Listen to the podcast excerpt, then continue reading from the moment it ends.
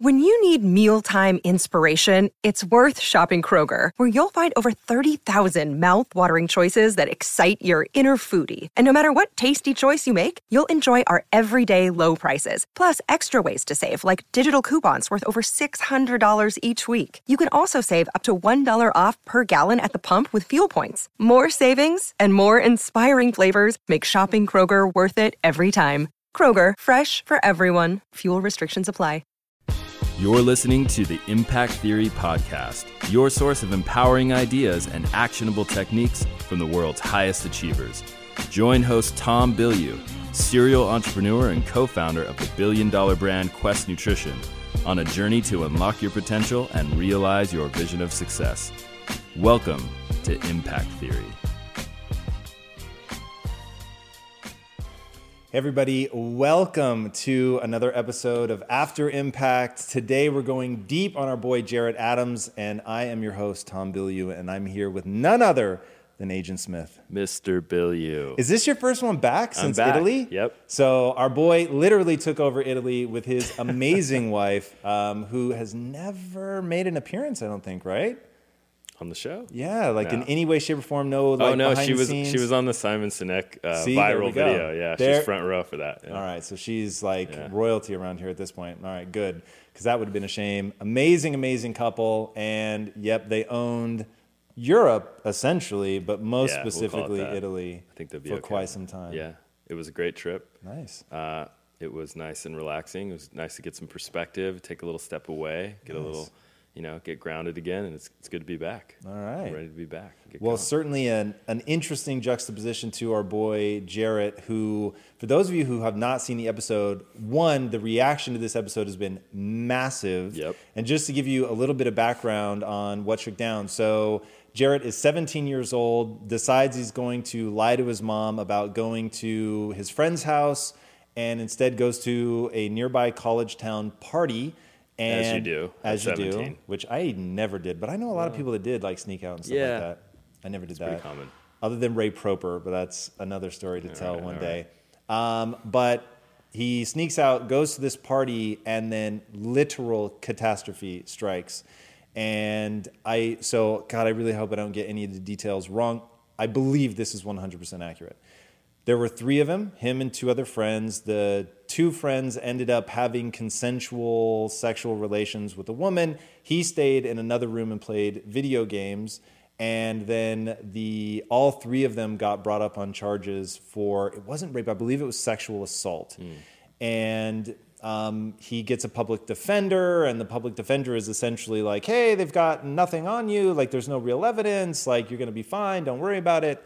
And he ends up getting convicted and serves nearly 10 years in prison before he's finally exonerated. And he um, starts.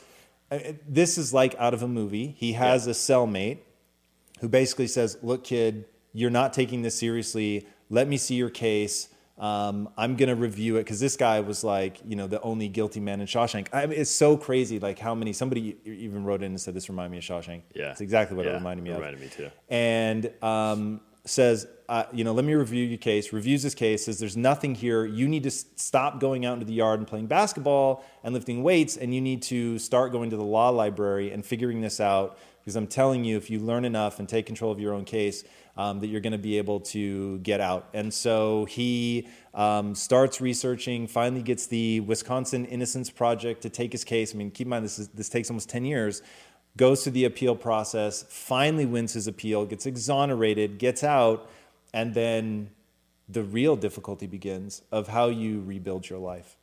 And just just an story. astonishing story. And while he was in prison, he promised himself that he would become an attorney, and he does. And he gets out, goes to community college, transfers, gets a degree, gets a scholarship, goes to law school, graduates, and then begins clerking in the exact district that got him his appeal that, that his appeal went through and was ultimately successful just incredible story Yeah. incredible story I love this story, and a lot of people have written in and expressed that uh, it's been very inspiring to them. And I just want to read a couple comments off of YouTube. So John D. Gates says, "Tom, you have had some very incredible people on your show, but this one is a whole other level, in my opinion. He sounds like a fictional character. Literally. It's yeah, it's so true. We agree, John. Jason McPhee uh, says, "I love this guy's story and his perseverance. Sometimes you just have to put blinders up, plug away, and ignore what is around you." One common thread I've noticed in most of your guests is that they work harder than everyone else, and Jarrett is no different. no question.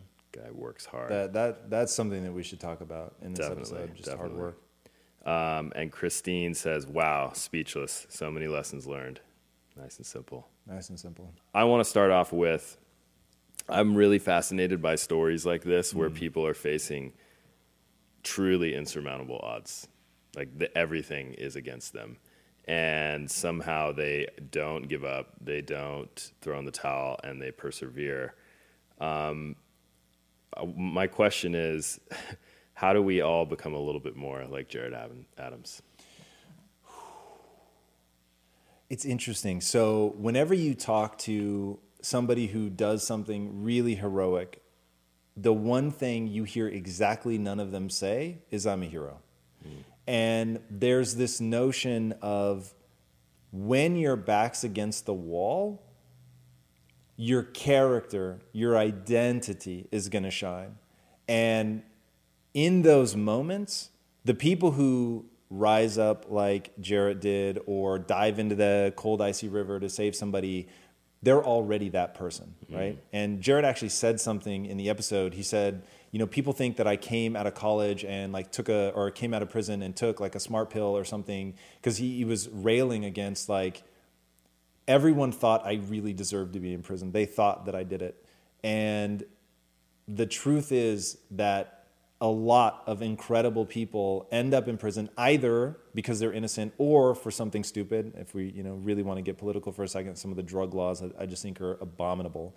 Um, I'm not sure that was the right word to use. They're an abomination. I think that's Yes, closer yes. to what I mean. uh, and he really wanted to make the point that you know, prison almost took this all away from me, and I was really ready, willing, and rightfully should have been able to be a contributing member of society right away. And so I think what you're seeing is he's got an identity where he's just pissed and he is convinced that not only does he know that he's innocent, but that he can do something. And so now that his back's against the wall and he gets this one piece of information, and it is utterly fascinating to me that it took that push, it took somebody to say, hey, like, stop acting like a jackass, stop treating this like, I forget what he called summer camp or training camp or whatever, because he was just like taking all his time to play basketball and lift Right. weights. And the guy was like, You really need to take this seriously. But that he then clicked into gear. And I mean, you know my obsession with identity. And I, I think this is one of the reasons that mythology resonates so strongly with me is it's pictures of people with a certain identity. And because humans are so malleable, you can look at that person with that identity, the struggles, the way that they react, and then you begin to mold them onto yourself. And you know, you can every human being eh, is is a blank slate. And what I love was when somebody because you can say like, oh, take a kid that's about to grow up in Iran, but instead they grow up in America, or vice versa, and how fundamentally different they would be.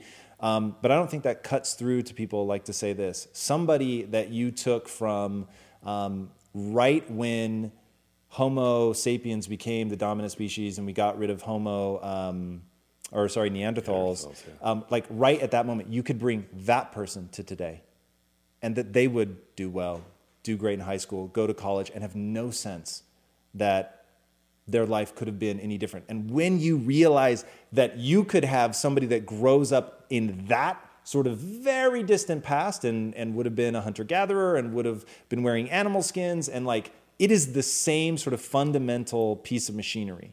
So, what you're doing is giving them a different identity. You're giving them a different perspective through which to view the world.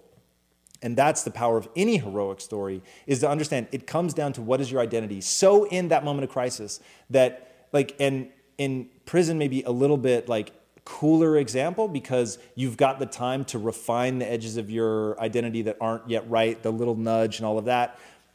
Where identity becomes really important to make sure that that shit is nailed down is when the bus full of school children crashes into the icy lake. you know, or the river or whatever. Right. What do you do in that moment? There's no time. It's like it- who you are comes to bear, and you either do it or you don't do it. How do you And- know if you're ready? If you how do you know that your identity is intact for that moment?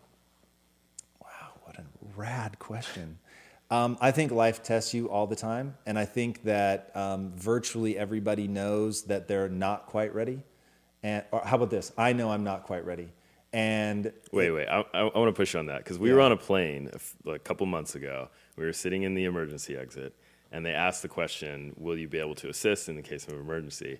And uh, we all said yes. And then I turned to Tom and I said, "You you probably will just freak out and run up and down the aisles, jokingly, right? Because I know his identity and I know his personality." And he said, "No, I know exactly what I do. I've I've prepared for this moment." yes, he, he didn't take it as a joke. So, yeah. I think you have it already intact. So, if you have it intact, then you know. So, but here, here is the truth, and it would be thank you for that. By the way, that's one of those like secret stories you never think is going to see the light of day. Um, in my heart of hearts, I have to be honest and say that I do all of that because I know that there is that person in me that just wants to turn and run in the opposite direction. And I think so many people are, um, they're embarrassed by that. But I think that it, the split brain patient, right? So you go in, the corpus callosum connects the two hemispheres of the brain. If you cut it, you can get one half of the brain, A, has its own identity from the other half of the brain. B, one can be deeply religious and believe in God, and the other is, is aggressively an atheist. Same person. Yeah. By the way, you've just cut the communication path between one half, half of the brain to the other. So I'm, I'm hyper cognizant that you will almost certainly always have the two voices in your head. So it becomes about training. And I remember when I was talking to Firas Zahabi, and I was like, why do you train so much? And he said, because I want courage to be like, I want it to be a choice. Like, I don't want to, um, I never want to feel like I can't be courageous because I'm not physically ready or whatever. And I think of that in the same way emotionally. Like I'm training emotionally, mentally, spiritually for those moments of crisis so that I rise to the occasion because I know that that voice is there. And I know that if I don't prepare for that, that there will be a moment of hesitation. Right. And it's like one of the things So you're just life. reinforcing it all the time. You have to. Yeah. So one of the things that I'm most proud of is um, so I like to my wife just made this huge, huge um, promise like that. We, so we have different obligations to each other, and one of my obligations is the physical protector. And so I remember the first time that uh, our house alarm went off in the middle of the night, and I was out of the bed and running down the hall before I realized what was happening because I just have so reinforced myself. You run towards the danger, you run towards the danger, you run towards the danger. That, like, when that moment happened, and I know it's not bullshit because I wasn't like, my conscious mind hadn't come online. Like, I had ingrained it so deeply just through fucking repetition about who I am, how I respond, my willingness to die, like, for her, right? Just over and over and over and over. So that when you know, look, and I'm super grateful that it ended up being like whatever. The window got blown by the wind. You know, it wasn't actually an intruder in the house. But it's now, it's happened, you know, four or five times that we've had the alarm go off at an unexpected moment. Um, and I'm just moving towards it before I even think about it. So it's just repetition. It's not that I don't have that voice. It's not that I consider myself a hero. I don't think I'm a stud. I just know to use techniques until they become ingrained in a part of your identity. So to bring it all back to my boy, Jarrett, I think that he already had that. I think that he was angry and that that gave him some energy, right? Be motivated by beauty and rage. And so he certainly had the rage and he knew enough to take that man's piece of advice, to let it fuel him, to stay driven, to keep pushing, to keep changing his identity until it was just razor sharp, razor sharp that he was going to get out. Yeah.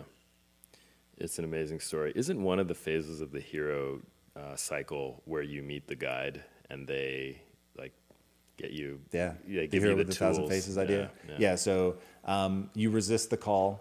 Right? Right. that's a big part of it. You meet the wise old sage Mm-hmm. um, who gives you that one piece of information that you need, which almost is always about identity. Um, yeah, and and and then they're off on the journey to actually become it. I mean, literally, his life is the hero's journey. Yeah. It's so cool. It's pretty incredible. Um, one of the things he says in the episode is uh, the, to the effect of the walls. The walls of a prison cannot take away your mental freedom. Um, and I've heard other people in similar situations, whether they're prisoners of war or in prison, talk about this as well. Are you thinking of Mandela right now? Yeah, I think yeah, Mandela is a great example. Yeah. Um, do you think there's ever a time or a case when the mind cannot overcome its surroundings? Yeah, for sure. Of course, of course, of course.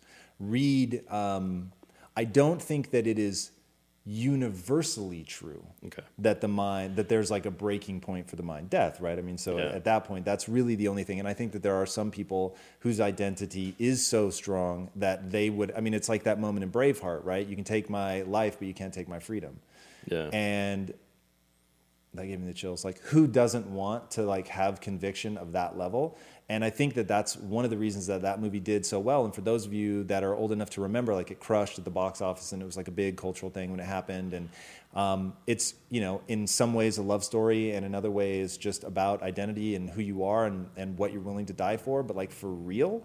And i think those stories really resonate with us because yeah, we all want to know that our identity transcends like anything else. That and there's a great quote, and I'm going to paraphrase it. And unfortunately, I don't remember who said it, but one day this will make it into an impact quote because every time I'm looking to like group my quotes, I come across this one, and I think one day, and it goes, "Should I ever be given the choice to betray my country or betray my friend? I hope I have the courage to betray my country." Fuck.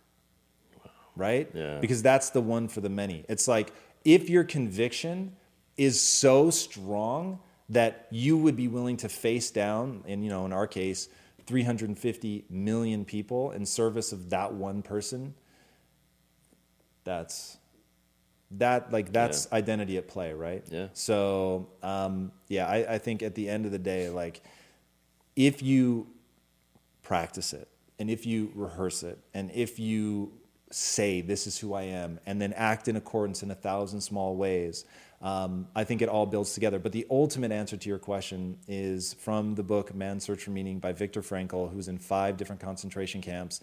And he said that they, as a group, could predict within 72 hours when somebody was going to die. Not obviously at the hands of violence, but that once somebody gave up and they no longer had an understanding, which is where the title of the book comes from, they no longer had an understanding of what the meaning of their suffering was. So if you believed, I'm going to endure all of this so that I can help people when I get out. I'm going to endure all this to make sure that I can protect my children. I'm going to endure all this, whatever, right? So you had some reason. You knew what it was. It was crystal clear. Then you could literally survive anything. And, and there's a great quote by Nietzsche. He said, A man who understands his why can survive almost any how. And that's that thing. You need that thing. You need to know why you're doing it. You need to know why you're suffering. Um, you know, so like the airplane thing, that came from when 9 11 happened, dude. And I heard the story of the people that broke into the cockpit because they knew they had heard about the other two planes, right? Yeah. And part of me knew that every hijacking up to that point, they wanted something. They wanted a ransom or whatever. So I wouldn't have risked everybody's life on the plane to stop them because you would think that the safer, more strategic play is to wait it out. But then once the people on the third plane heard that the other two had crashed and that this was a hijacking and they were essentially turning that plane into a big bomb, then they got together and they rushed. And so I was like, I will be like the people on the third. I will be like the people on the third. And I just kept telling myself, like, if I die, and I've said this on the show, but I mean, this happened back in what, 2000? 2001? 2001. 2001. So starting from that day, I just started saying like, if I were to die in, um, you know, a, a terrorist airplane crash, know that I went with a fucking fistful of human flesh in my hands because I, I may not be able to be victorious, though that is what I rehearse. I knew that I just I wouldn't go down sitting in my seat. And you just Yeah. rehearse it, rehearse it, rehearse it. Love it. All right, we got a question from Facebook Live. This is from Laura Dufresne. Our good Our- our good friend Laura. Dufresne. Uh, practical usability questions. How can people with temper slash anger issues retrain themselves to redirect that energy in a healthy or at least less destructive way? I'm asking for specific actions one can take to proactively prepare you for those blinding rage moments, Hulk out moments before they occur. Yeah, so, all right, uh, you're looking specifically for strategies. So here it is. First of all, you need to start meditating every day. The reason that you're going to be meditating every day is you're going to learn how to switch from the sympathetic nervous system, which is the fight or flight, the rage, the anger, the aggression, to the parasympathetic nervous system, which is rest and digest, calming yourself, slowing your mind down, slowing your heart rate, slowing your breathing. You need to be able to do it consciously. And you will be absolutely startled by how much you can change your brain chemistry simply by breathing from your diaphragm. Okay, so in through the nose with a huge, like down in your gut. You want to be using your diaphragm to push your gut out. She asked for tactical. Yeah. Okay, so Belly here it breath. is. So you're going to be doing it at the diaphragm. Breathe, I find, rapidly out through the mouth. So you're literally just letting it out. Out through the mouth will be hugely calming and repeating that cycle so that when you feel the rage kick in, literally, and this goes to habit loops, one of the most important things you need in a habit loop is a trigger. So here's the great news the rage, in and of itself, is the trigger to begin the habit loop. So when you feel the rage, immediately click into your loop for calming yourself down, switching over to rest and digest, getting into the parasympathetic nervous system. Let the rage trigger that breath. And at that point, it just has to be more important to you to be a person who can take control of their emotions than it is for you to act on that emotion. So, what you have to remember is in the moment where you're raging, you believe you're completely justified to feel that way. So that's what you have to overcome. You have to say, this emotion is entirely valid, awesome, fantastic, but it does not lead you where you want to go because you're not asking me how to harness your rage and do something meaningful with it. That would be a totally different question. It's obviously bitten you in the ass enough and escalated and gotten out of control that in that moment you have to know that regardless of whether or not it's valid, we'll just assume it is. That you have every right to be that angry. You've decided in your sober moment that that is not where you want to go. So you're going to use that rage as the trigger to kick in the habit loop of calming yourself and getting into the parasympathetic nervous system. The easiest way is meditation, which you will have practiced day in and day out on the other side. The other one, of course, is identity, that you're going to be the person that does that. It will start, you're still going to get pissed, and you won't remember to start breathing for a few minutes. Then you're going to get that down to a minute, and then you're going to get it down to 30 seconds, and then you're going to get it to the point where it doesn't even cross your face, and people don't realize that you snapped into a rage. All of a sudden, they're just going to be like, why are you breathing funny? And so, and that's literally how it works. It starts on a long enough timeline, and then you just, through identity and practice, you keep shortening that.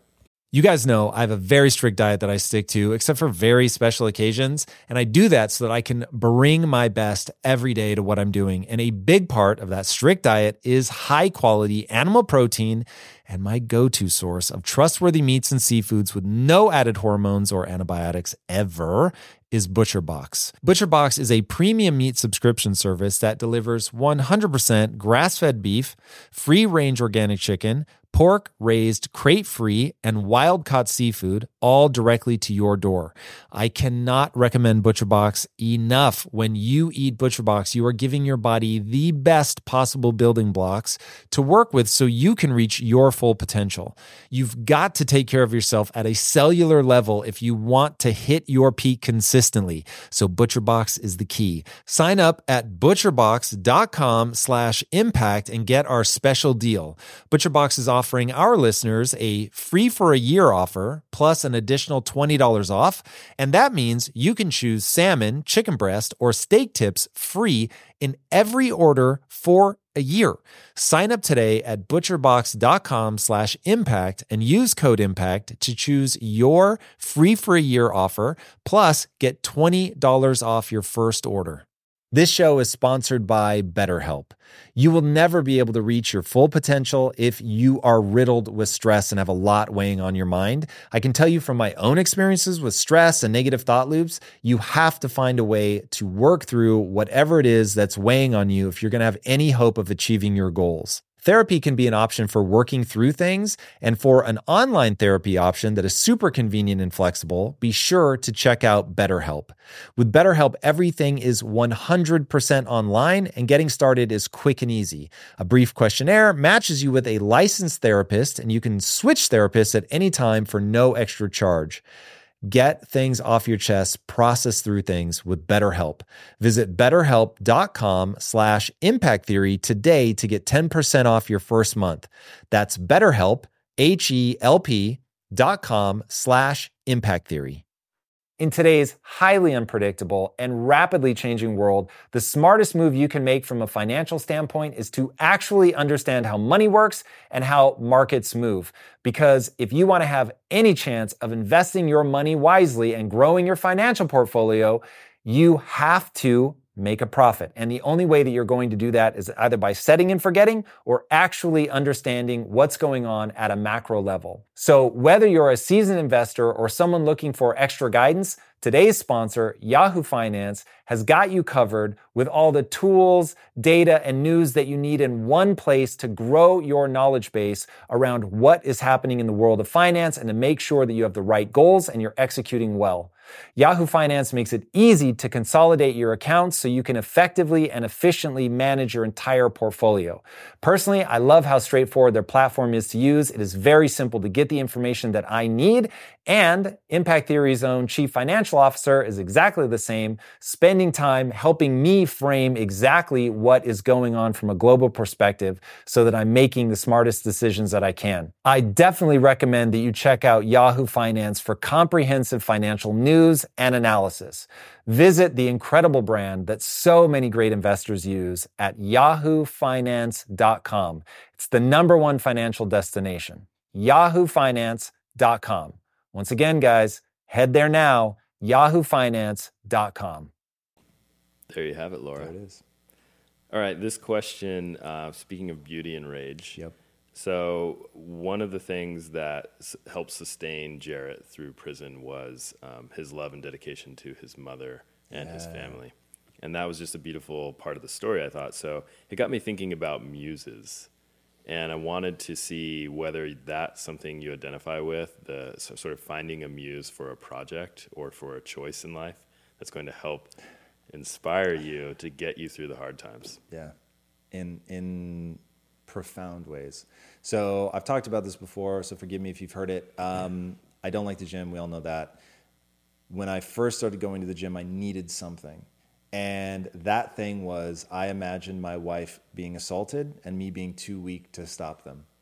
And that made me lift like a demon. Yeah, that's and heavy. that like that really pushed me and so i used to need her in the gym with me and i would literally stare at her and she would like catch me looking at her with like the most amount of rage and evil expression on my face and be like what is happening and so obviously i explained it to her and so every now and then we would just lock eyes and i'd be you know like fucking just fiery intensity imagining like ripping people apart trying to get to my wife and that I needed to get stronger and I needed to be able to lift this weight in order to do it. And so she's always been a, a huge muse for me. And then a lot of my success, I, literally everything in my life is uh, a veiled um, disguise to impress my wife. Like I'm literally not trying to impress anybody else, but I'm really trying to impress that woman. Um, so accumulation of wealth, I probably would have lost steam for it long before I achieved it if I didn't really want to do that for her, and I felt like I had made that promise to her. Um, so, but at the same time, look, and this isn't romantic, but I'm if something, God forbid, were to happen to my wife, I recognize that it's a technique. I would not fall apart. I'm not the guy that you know commits suicide or dies of a sudden heart attack. If my wife passes away, and I would not want her to do that either. Inega Mooks, I know you're watching right now. Um, you know, it really comes down to understanding that that it is powerful to have a muse, but not to lose yourself to the muse. Awesome. Speaking of the amazing Lisa Bilyeu, um, we have the new show Relationship Theory with Tom and Lisa. We do. Talking about the relationship. I encourage you to check it out. A lot of people have been writing in and they love it. Yeah, it's like getting. It's become some of our highest um, watched, certainly, and most commented on uh, live content. So check it out. We're having a great time. Yeah. Um, yeah, love it. Relationship theory. Cool. There it is. Here's a question from Saad Masood. Our boy. Tom, have you ever been done wrong in life to the extent where you had the burn everything down moment? No, I've been done wrong in life to the point where I think most people would have burned everything down, and I think most people would. Uh, how about this? Most people advised me to burn everything Wow. down. Um, identity is is your great protector. Did you think about it just for a slight second? No. You didn't even entertain it. Nope. Nope. And It's other people so around you man. wanted, I'm literally sure they were like fantasizing what are you to. yeah. and here's the thing um, later as a release valve i'll let myself go like it would be fun i'm never going to but it would be fun right. um, but even in the like in the sort of machinations of the moment. It's happening. Whoa, like this is actually happening. I can't believe this shit is for real. Uh, in those moments, I'm at my most sober. Like I'm at my best right then and there because like all the habit loop triggers and everything just come to play. Uh, identity kicks in. I'm very fucking strategic, and this drives my wife crazy. All I can see in any moment is the strategy. So I think that um, that comes from a lot of practice. That comes from just sort of my natural personality as well. Like I'm so goal oriented. Like I know ultimately where I'm trying to get. It's pretty rare that I'm lost in like this moment. And part of the reason that I wanted to detail the three phase process that we have as impact theory is I, I'm on like phase five. I'm already thinking about what that looks like. But everyone is going to be lost and confused if I don't talk about phase one. Like if they don't understand, like because my tactics are all about phase one, Right. right. They're all congruent with where we need to be down there. So like one thing, I am psychotically relationship or sorry reputation protective. So um, we've had big opportunities where people have come and wanted us to take parts of their company and one of the companies shall remain nameless, but it was like, uh, we'll say it's a, a supplement. And I just, I just couldn't get behind it. And maybe it's amazing. I'm not saying that it wasn't. I'm just saying I'm so reputation protective. I don't know enough about it to know if it's real, but they're going to make a lot of fucking money. Yeah. And that lot of money could have been partly us. And, but I just thought, man, to make even millions of dollars and sell out like your reputation is crazy that's so short-sighted. Yeah. So um, all of that stuff is is very important. So yes, I am very strategic. I have never in the moment thought, "Hey, I'm going to burn this down." So um, be goal-oriented. Do and believe that which moves you towards your goals. Period. Never deviate from that. You just can't. Awesome. All right, here's another question from Facebook Live. This is from Chris uh, Boot, I believe. My question is that if you've trained your mind to run towards danger without consciously thinking about it first, are you ever worried that you're going to unconsciously run towards danger in a way that might put you or your wife in harm's way? And then there's a for example. For example, employees are told to not pursue a thief because their life is worth more than whatever item is being sold in their business. But there was just a news story the other day about a Home Depot employee chasing someone who stole a $100 toolbox and getting hit by a car and being put in the hospital. Yeah. Um, for me, yeah, 100%. And I could die in a really stupid fashion. No question. But honestly, I would rather that. I would rather that than not have trained myself. And look, I'm not I'm not trying for that. I my brain kicks in, you know, let's call it 10 steps later. It's like and then I would start assessing, okay, wait a second, like what is the real strategy here? Um, so, you know, I mean, look, I would go to great lengths to avoid doing something stupid. That doesn't help anybody. But which would I rather?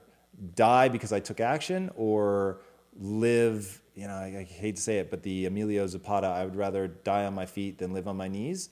Um, so that, that's just the truth. But it's taking action for the right reasons, right? So knowing your why, like what are you going to act on? Yeah, for sure. I- So you're not going to act on a, a stolen tool from Home Depot. I'm Correct. assuming. So let's say, for instance, I wake up and um, there's someone in my house, and they're like, "Homie, I'm just gonna take this uh, whatever." Uh, Jesus, we don't even have much expensive shit in my painting, which I love, but really wouldn't be that expensive. Anyway, they're taking something that I care about, um, and they've got a gun. I'm, yeah, as long as you're leaving, just get the fuck out. Yeah. Like, I'm yeah, I'm not chasing that person down the street or anything. But if they had my dog, yeah, I'm fucking chasing him. Like I'm finding a way. I don't gun or not because I literally those are like our children, right? Right. So at that point like yeah, I'm going to do everything in my power to avoid getting killed, but uh, yeah, I'm not letting them disappear under any circumstance. Nice. All right, I just want to remind everyone we're on Facebook Live. We are talking about Jarrett Adams, the amazing, incredible story. You have to watch this one if you haven't already, or listen to it, what, whatever you prefer. Um, it's an incredible story about him overcoming a wrongful conviction, going through prison for how many years? Nine years? Ten Yeah. years? Yeah, it was just under 10, I think. and then getting out and not being ang- not being angry enough to just sit around and do nothing or feel sorry for himself, but then taking another 10 years to become a lawyer to go and try to work in service of the people who are also being ground up in this system. So he's taking on large systemic problems um, problems that have origins going back hundreds of years and are deeply entrenched. I'm just thinking about he's going to need a lot of help, right? So what I wonder, what do you think is the best way for him? And I, I think this could be a teaching moment for other people in our community to build a support network to get his message out there, or to, you know, I mean, he's trying to take on the criminal justice system. That's huge. Are you asking me no bullshit? What would it take for Jarrett to be successful in his mission? Because it's actually I'm shoehorning you into. That's not what you're asking. I'm not but, asking that, but if that's what you want to take on, then let's. Well, let's so that. let me really answer what you're asking. How does he build a network of support? I want it to be universal enough so that people can also take something away from this. But let's let's do both of those. So how does he build? A, how do people build a support network? Well, there's no way to yeah, there's no way to do that fast. So uh, I'll I'll tell a story that I've told before. Um, there was a guy back at uh, when we were doing awareness technologies, and we were trying to I can't remember if we are trying to get a loan. Anyway, we are trying to raise money for something. I don't remember what, and he was the one like out of nowhere was like oh i know a guy at you know bank of america or something and um, he'll get us really good rates because he knows me and all this and i thought how the hell do you know a guy at Bank of America? Like that's so impossibly random. And he was, I don't know, he's like 15 years older than me or something. He goes, Tom, when you're my age, you'll have a portfolio or a Rolodex, I think is what he said, which don't exist anymore, a Rolodex of, of people like that as well. And I thought, God, is that really true? And of course it is. And now it's like when I look at all the people in my network and people that I've just over the years, like, done things for, gone out of my way to help, never expecting anything in return. Um, and you guys know me, I think in movie terms. So whenever um, you really like go out of your way to do something crazy for somebody, and everyone is like, "Why are you doing that?" I always do my best Godfather impression. it's like one day I'm going to come to you, yeah. and I'm going to need something. I may never come to you, but if I do, you won't refuse me. And I want to be in that position with as many people as humanly possible to have done them a good turn, to not be looking for anything, um, make friends before you need them. That's yeah. the phrase that I repeat to myself all the time. So Jarrett needs to do that for a very long time. And when he looks back 15, 20 years from now, he will be a powerhouse. That's how you build a network. Do really amazing shit for a whole lot of people with absolutely zero expectation of anything in return, knowing that 90% of them you probably never will call on. And you will have just done cool stuff and you'll feel good about it. Uh, but 10%, you'll be like, oh my God, this is amazing because I did them a good turn two or three years ago. And now I've got something that, you know, I always try to make it mutually beneficial either way. And, you know, so here's a way that they can help me and do something for themselves. And um, that's yeah. how that'll happen. Great. All right, let's go to let's go to the bigger question. Yeah. How do you think Jarrett tackles his problem? So, all right, this is a, a moment of crisis where I guess I have to um, stay true to what I've said I will do, and I will teach people to um, take our business model and run with it. Um, so, here's exactly what we're going to pitch Jarrett on doing. Hey, Jarrett, sell us your life story. Um, we want to turn you into a comic book, and in the meantime, you also need to be creating a social presence and you need to be doing live content like we're doing now. Uh, this is one of those, my mother always used to say, don't do what I do, do what I say. Now I'll tell you guys, do what I say and what I do because they're completely in lock fucking step. So, why do we do all this live content? To build a community. Why do we build a community? Because one day I'm going to need you.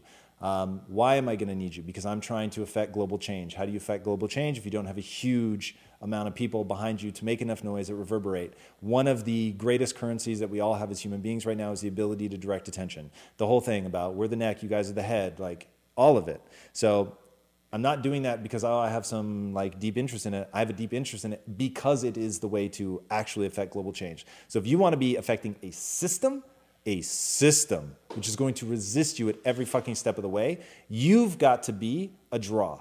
You've got to be a reason that media pay attention. You've got sure. to be able, it's why celebrity works. So he's going to need to build celebrity. He needs to let us uh, tell his story, which will get him attention. He will become, he will be perceived as more important. If you haven't already read the book, Hitmakers, read it. They talk about this notion.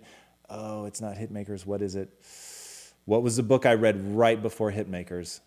Oh, I did a book review on it already. So go back and look at my book reviews. I will get the title soon. Anyway, he talks about how merely making something um, more visibly present, that it begins to take on causality.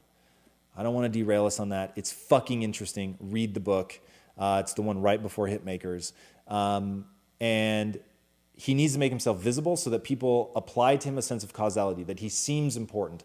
Uh, and in doing that, through um, sort of think of it as entourage, right? Where it's it's fictional because you need that to keep the story deep, but it's also close enough to his real life that it really packs a punch and it will be tied to him. And whenever you know somebody uh, new arc in the comic comes out and it's really interesting that people go back and talk to him and so that he's staying in the public eye. Mm-hmm. um, and then in doing that then you want to start attracting that um, group of people that you've done all this cool stuff for. So now you've got this big ball rolling of people that don't know you but they think there's causality to you. You seem more important. You're larger than life. You've got this story people can relate to. There's emotion. They're tied to it. They feel like they know him. That's a big thing. So that when he says it's all building towards this moment. You ready, Agent Smith? I'm ready. When he says, We're marching today and we're going to show up on the steps of Congress, or we're going to um, show up at a prison, or we're going to, you really ready? Create our own prison. You weren't ready for that one, were you? Because this is how I think it actually needs to be done. I can't believe that turning prisons into a for profit ruined them but it seems like it has. Yeah. But a for profit prison run by an entrepreneur that has good intentions and will hold themselves to the statistic of how many people come back, if they did that, then I think you could really make fucking change. Because the way to make change, everybody lean in closer to your computer right now. The real way to make change is not to fight the old. Okay? Give up on it. It is to spend all of your time and attention on building the new. And that's what I think he would have to do. He will have to build the new. And if all he learns in becoming an attorney is to fight the old, he's going to lose. And the shot's already been fired that's going to kill him, and he just doesn't yet realize he's bleeding to death. And nothing would break my heart more. But the no bullshit answer to what he needs to do is he needs to get the world worked up about the problem and then present the solution. And the solution for me is very much change a generation of entrepreneurs in the way that they think so they stop holding themselves to the metrics of just profitability and they start asking themselves, have we reduced recidivism or not? And if we have, then we're winning and we keep doing it. We hold ourselves to that standard and we keep pushing and we set public goals and the public rallies around us and we stop this ridiculous public shaming of profits, which is fucking crazy. But we also stop the profits at any cost, and who gives a shit as long as we're making money? That's equally absurd. And we leverage it for its real power, which is it lets you do more. And when the first one wins, if you're profitable, then you can do the next one. But if you're beholden to the public because you're a 501c3 and you're coming to the world with your hand out, it's also never going to work. So it has to be something where you're really delivering good to the people that come into your system and you're delivering good to the world, doing something amazing with the profits. Yeah, and I mean, look, the problem is way bigger, and I have not spent a lot of time thinking about this, and I'm sure there's a thousand holes in my argument. So just th- this is not the problem I have set out to solve. Sure. But in the amount of time that I've thought about it because of this story, that's what I came up with. I think Jarrett Adams should do all the things I just outlined. I won't retread. There we go. All right. Uh, question from our Facebook Live audience. This is from Jermaine. He says Jarrett Adams had a somewhat similar story to Malcolm X, being locked up for 10 years and using it to build his mind like most people haven't. How can you transform like that when it is so easy? How can you, sorry, how can you transform like that when comfort is so easy in a first world country? Oh, without having to go to prison. Yeah. Is that the sort of yeah. underlying question? Yeah. Um, Wow, that's interesting. So this is the it's the question of success, right? Success makes you soft, and once you've had it, it's like how do you stay hungry and keep pushing? And so being born to a first world country is essentially like a level of success in and of itself. And for me, it comes down to knowing what you're trying to accomplish and being excited about the pursuit of that thing. When you have a compelling future, this is Tony Robbins, when you have a compelling future, you will move towards it. People are not lazy, they're simply not excited about what they see in their future. So, to me, once you believe that you can do anything you set your mind to, how you spend your time becomes a spiritual consideration. So, then it's like, what makes me feel alive? Like, I want that feeling all the time. And that is like impact theory is my answer to that question. What makes me feel most alive? Media, stories, connecting with people, building community. Like those are the things that I enjoy no matter what. And I would enjoy doing even if we were failing. So find that thing and you build it. It's like love, it's a process, right? Love has elements of trust in it. You don't build trust instantly, you can't. Um, it has elements of reciprocation. That doesn't happen immediately, it takes time. So once people can understand, oh, yeah, like passion is like love. It's a process you go through. You meet somebody, it starts as interest, you get to know them better, it grows. You may be infatuated at first, but maybe it doesn't last, or you may be infatuated at first, but it doesn't have that deep, sort of meaningful, understood trust, reciprocation, shared experience, all of that that comes with maturing love. And that is passion. So starts as interest, becomes a passion through the gaining of mastery, and that's how you get to that. But you have to be excited about something. Um, it isn't just like you don't have to go to prison. It doesn't have to be pain and suffering. Um, you know, I mean, those are tales that that resonate because I think that they're examples of where somebody, Malcolm X or um, Nelson Mandela or Jarrett Adams, they found something that they believed in so much and they were excited by so much that they were willing to fight through even that, which for most people, short of death, is sort of the worst thing they can imagine. Um, but at the end of the day, it was they were excited about something. Jarrett wanted to prove people wrong. He wanted to show people that he really was innocent. I think that was a huge driver. And then I think part of becoming a lawyer in the beginning was he was angry and he wanted to like, how do I go and smash this system? And that was his answer to that. I think he'll realize over time that that's a way to help people in a very non scalable format to go in and be a part of innocence projects and get people out one by one. Somebody has to do it, and maybe that's just so beautiful to him that he wants to do it, and I get it. Um, but at the end of the day, like, I just can't break out of my own box. Scale is all I care about. So I am now forcing my own views on this poor man. Uh, and it, it may, somebody has to do the one on ones, and maybe that's just his true calling. I mean, he, came on the show, so obviously he has a, some idea about getting his message out there yeah. and scaling, right? Agreed. So, um, this is a question from Ibrahim El Galad. He says Jarrett's relentless attitude, where retreat isn't an option, is a mentality many of us can learn from. Tom, can you share any experience you or Lisa had with an "I'll outwork you and never give up" mentality? Um, well, Quest was certainly that. Um, I've done it clumsily my entire life. Uh, so, not my entire life, but once I went to college. So, getting into film school was that for me. Uh, it was literally, I didn't get accepted to film school. And when I went and asked one of the guys in the admissions committee what I needed to do, he said, get good grades because I had really bad SAT scores. And he said, Yeah, if you've been in college for two years and you get good grades, I don't even look at your SAT scores because SAT is just meant to tell me whether you're going to do well in college or not. So if you're actually doing well, then what do I care? Um, so I locked myself in a dorm room for two years and got good grades. Um, got in film school. Uh, when we started Quest, it was it was all guts. It, that was it. We were running a whole nother company by day, and at night we were um, working on the bars, and it was exhausting. And we had no idea if it was going to work. And um, you know, and, and the identity kicks in of um, that, and that's who I am, and that's what I'm going to do. Um, and then full disclosure, uh, there's one story I'm not going to tell you, and it's my favorite story. Uh, one day, maybe five years from now, I'll tell that story. Um, but yeah, that that is that is my identity. I'm not smarter than the next person, but dear God, good luck keeping up. Awesome. Um, so a lot of people have written in to say that this story has inspired them, and you know, I'll I'll go ahead and say that this is probably one of our most inspiring guests to to mm-hmm. come on the show. Just their you know their tale. How do you how do people not let this just be merely inspirational? What should they do after this episode? Take immediate and grand action. Take immediate and grand action. So, um, somebody wrote in the comments on YouTube, "What's my excuse?"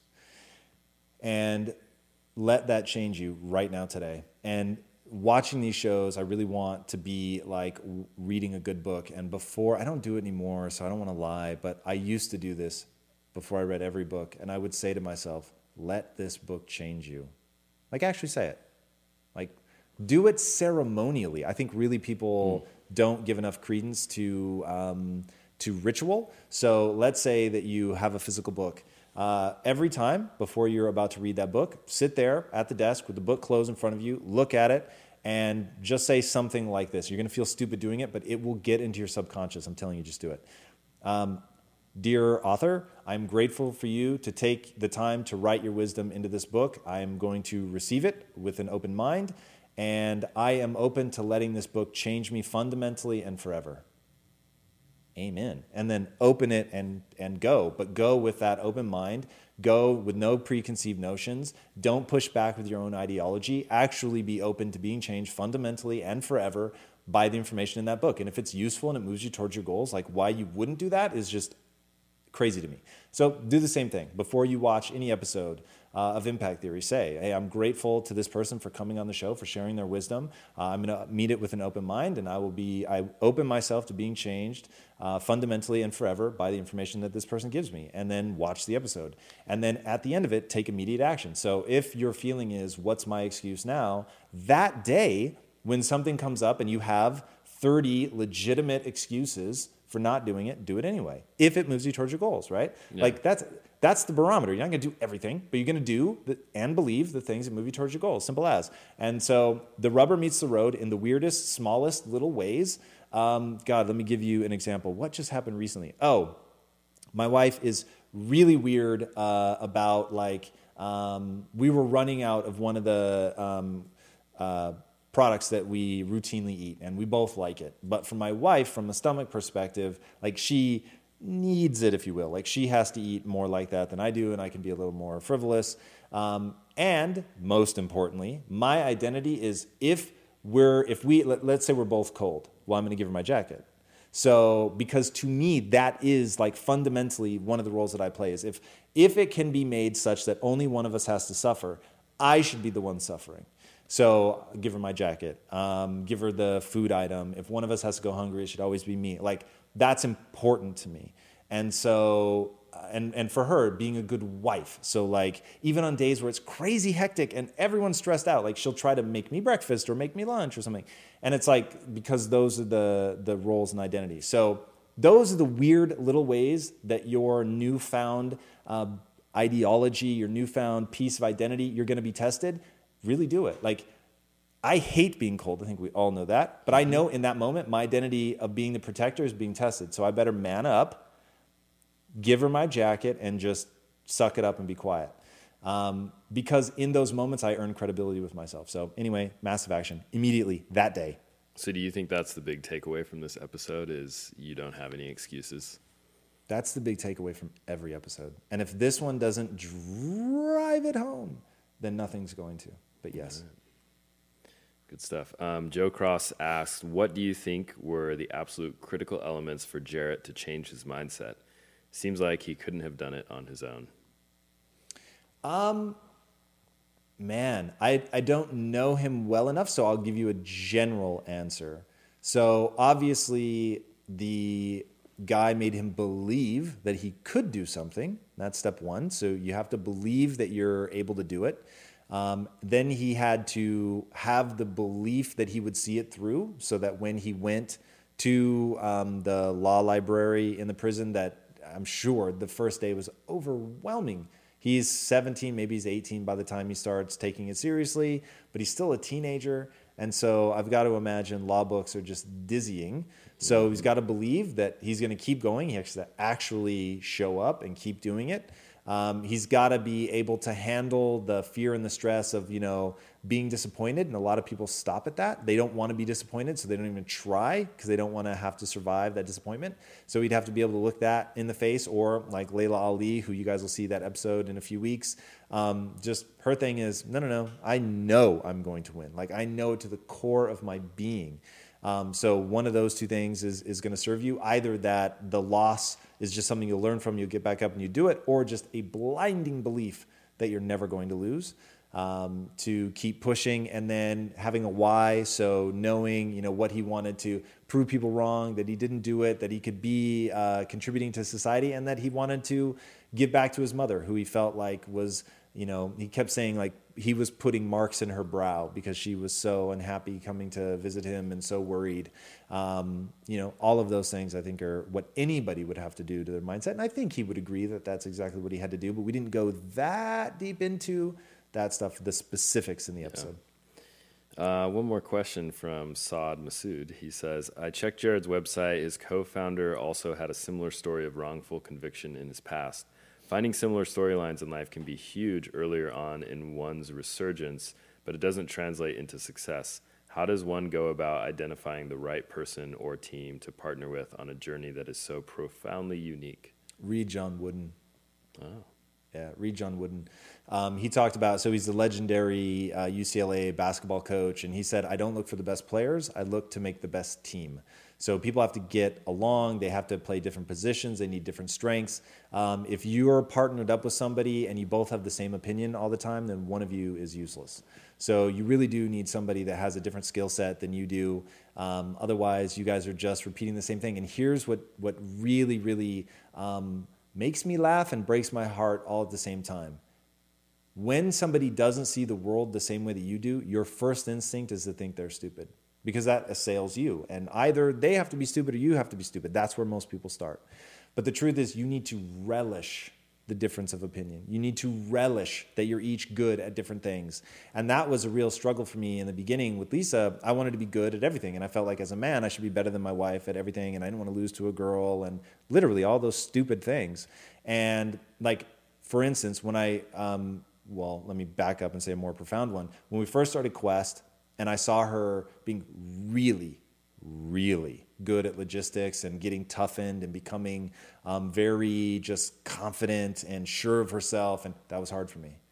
And I realized, whoa, like I, I'm not having her do this job because I don't have time for it. She's now doing that job because she's better at it.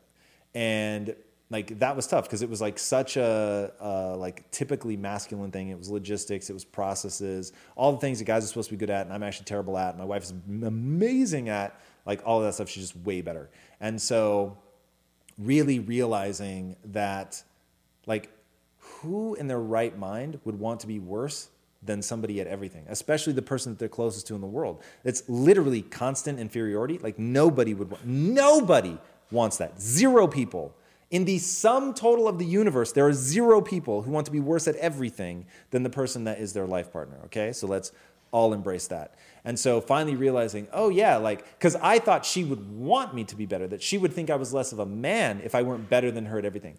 And then I realized that's just ridiculous. Uh, so that was a huge breakthrough. And then I remember when I first invited her to play video games with me, I remember thinking, now be careful, because she'll be better at this than you. because my wife is able to assimilate visual information so rapidly. Like, do you know those? Um, oh God, this really winds me up. You know those like what's different between this picture and this picture? Like ninety nine point nine nine nine percent of the things are the same, but there's like six things that are different. Right. She'll look at it and be like one, two, three, four, five, six, and I'm like, what? Literally, like I am so slow at figuring that out that uh, yeah, that's one of those things she's just infinitely better at. She's better at video games than me. So you just you have to. She's better now at video games than you. Oh yeah, the game that I brought her. She's just now starting to like she'll beat me consistently. That's what I, that's what I heard. And so I told her, I said, "Don't you ever throw a match because like she wants, she likes to see me happy." But she was like, "Oh no, no, I wouldn't do that." so yeah, she's uh, she's getting very good. Awesome. Very good. I forget what the original question was, but hopefully that got us close. It was about finding the right partner. Oh yeah, so yeah. you want somebody who's better at certain things than you are. That's yeah, the complementary. Yeah, complementary skill sets yeah. for sure. Um, I think that wraps it up for us today. wow. today. All right. Well then, guys, thank you so much for joining us. Uh, these are absolutely amazing, and I really, really, to the core of my being, hope that you guys feel this community the way that we feel this community. And I know right now I'm speaking to a small subset of you who are totally engaged, who I hope are really getting something from each other because the amount of engagement that we feel from that subset of you is so amazing. And we talk about you guys all the time. There are, I keep swagging it at Dunbar's number, but there is a subset of you. We know your names, we know who you are, we know what you're up to. Like it, it is so incredible and so fulfilling to have you guys be a part of this community. We just cannot thank you enough. To everybody that has ever shared this content, liked it, commented, reviewed, anything, we read every single comment. We are so grateful for all of it. When the um, feedback is critical, but trying to actually help us improve. We're insanely grateful for that as well. So, guys, please keep it coming. And it allows us to find amazing people like Jarrett Adams and become the destination of choice. Um, we're getting now to the point where people understand um, our style, they understand what we're trying to bring to the world. And you can imagine the kinds of guests now that we're able to reach out to um, and get on the show. We're super, super excited to bring these guys to you. And it is because of you. I want to make that very, very clear. Whenever we ask for somebody to come on one of our shows, the very first thing they do is look at the size and amount of engagement from the community. That's it. And so, you guys helping us grow, you guys being so engaged and so involved is everything. Is how we're able to build this. So thank you, thank you, thank you. Uh, with that, I will wrap. If you haven't already, be sure to subscribe. That's how we get those numbers up. And until next time, my friends, be legendary. Take care. Everybody, thank you so much for listening. And if this content is delivering value to you, please go to iTunes, go to Stitcher, rate and review us. That helps us build this community. And that is what we are all about right now building this community as big as we can to help as many people as we can, deliver as much value as possible. And you guys rating and reviewing really helps with that. All right, guys, thank you again so much. And until next time, my friends, be legendary. Take care.